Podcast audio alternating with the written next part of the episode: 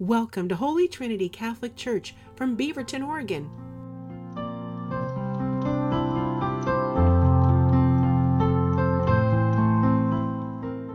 Good morning, everyone. You may already know that the church pairs together the first reading with the gospel, and they have some serious interconnection with each other. And today's message from Isaiah and the gospel of Matthew do just that we hear about how the northern tribes were about to be divided and conquered, uh, and that was prophesied. And then Jesus quotes this, demonstrating that he himself is going to fulfill the latter part of that, which is that they will be reunited, and that what was darkness will become light. But not in a political way, but in a more important spiritual way through the very person of Jesus. Now, sadly, this unity in faith with the early Christians was quickly tested. We hear from St. Paul to the Corinthians that he, and he challenged them that they had divisions among themselves. The psalm echoes that the truth of our unity can only be found in the Lord Himself. Today, we still have divisions within the Christian communities, and it can be easily seen in the reality that we have divided ourselves into denominations. The Catholic Church, therefore, joins in the worldwide effort to pray for Christian unity. In fact, we began this prayer, the annual prayer, started on Wednesday, and will conclude this coming Wednesday. So, in that kind of context, I offer you some of these thoughts. So, we look at Paul. What did he ask? He asked some very pointed questions. He asked, where do our rivalries come from? And why do we, quote, uh, won't, why don't we do not agree in what we say and, quote, be of the same mind and same purpose? This is what St. Paul challenged the Corinthians to. What's going on? Well, the answer, you could say in a simple way, is sin. Sin in its multifaceted incarnations. Now, thankfully, we are not doomed to eternal division. As Christians, the light of the world has revealed himself to us. Jesus, our founder, our Savior, and God who is our means of unity. It's not enough then to simply find the lowest common denominator in order to get along, but rather find unity in the greatest of the commandments, the highest standard of care, which is love itself. Now, it is easy to love those whom we agree with, huh? But what about the other folk, right? How about those for whom we disagree? Well, I'd like to offer some thoughts on that today. I discovered some, a guide for me as a priest and pastor by borrowing a book called Managing from the Heart. And I have a link on our Facebook page about this. But the book then uses the word heart as an acronym, an acronym that will help order the reader to understand five principles that will help us love better and appreciate other. But in the context of faith, I'd like to rename it, if you don't mind. Instead, call it unity from the heart. Because this is, can also be good advice for married couples or just groups that have struggles between each other or just trying to manage one's own life. So here they are. The word heart is the acronym H E A R T. So here's H. And again, these are like questions that the one you're with might be asking of you. They may ask, and they don't say it out loud, but assume this kind of question is present. Hear and understand me. Hear and understand me.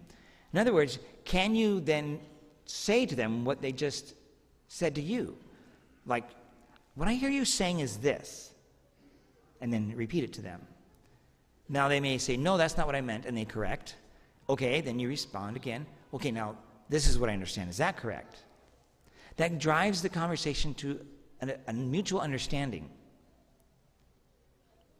For us extroverts, this is tough because, well, this is about listening more and talking less. So God bless you, extroverts. because I struggle with that too. E, that letter E. Even if you disagree, don't steamroll me. Even if you disagree, don't steamroll me. Be patient. Don't be argumentative and insulting. Try to imagine how they feel. And be mindful of when you feel threatened in the conversation. Know your buttons, right? And don't ask demeaning questions with loaded answers or judgments. No name calling or taunting. Here's some bad questions. How come you forgot that? See the attitude? I thought we had an agreement. Or, can't you remember anything? Or, how many times do I have to tell you? Now, you may have heard these questions. You may have asked them yourselves. I ask myself, how come I keep forgetting things? A, so that's hear and understand me, that's H. E, even if you disagree, don't steamroll me. A, acknowledge the greatness within me. Acknowledge the greatness within me. Honor the person in front of you. They are a child of God. You may think they're wrong, but they are a child of God, and God loves them. And we're called by love, we're demanded by love to honor them as a person. So speak their name well. Use that in a conversation. Encourage them in their ability to discuss things without making it a fight. See, an, an argument isn't necessarily a fight. Have you thought of that? Share with them the points where they were well founded on their part. You know, that's a good point. You make a good point here. That's new. I didn't think about it that way. Instead of them being all wrong, or just assuming that no matter what comes out of their mouth, their, their mouth, they're going to be wrong, and we're already calculating a defense. That's a violation of number one, hear and understand me. We're, we're not really listening, we're already answering and always going to be argumentative. Number four, the R, remember to look for my loving intention. So maybe there is an impasse, but they're passionate, as you might be.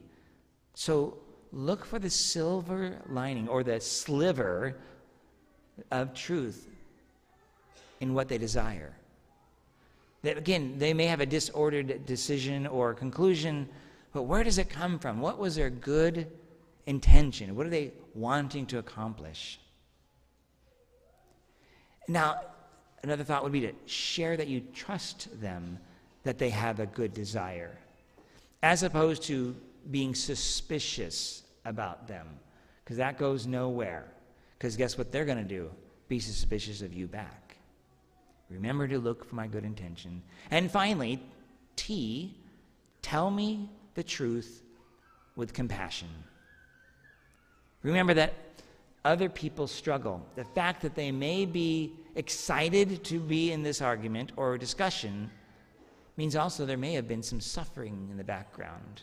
They may be just suffering because we're not in the same place and they wish we were.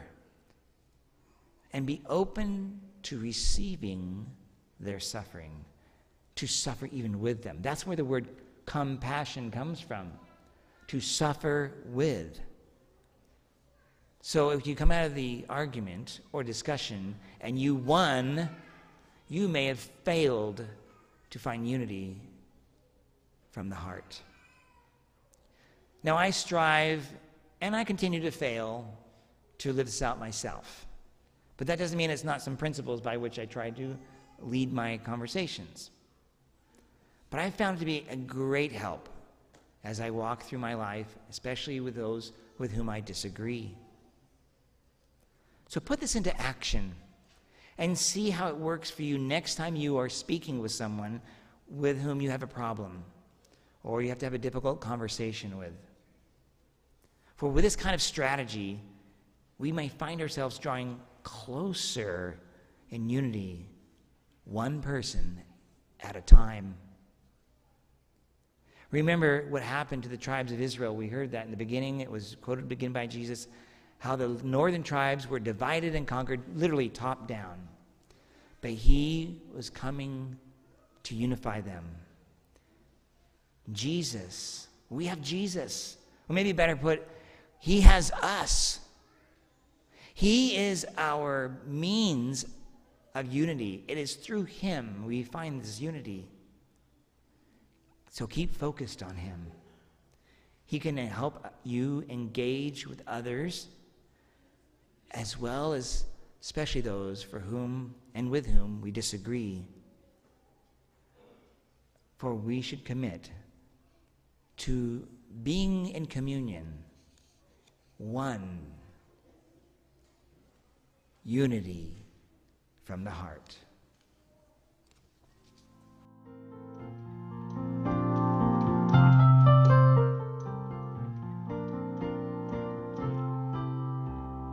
Thank you for joining us. You can learn more on our parish website at h-t.org. We hope that you will subscribe to our YouTube channel or try and join us for Mass if you're local. Again, all the information will be on h-t.org.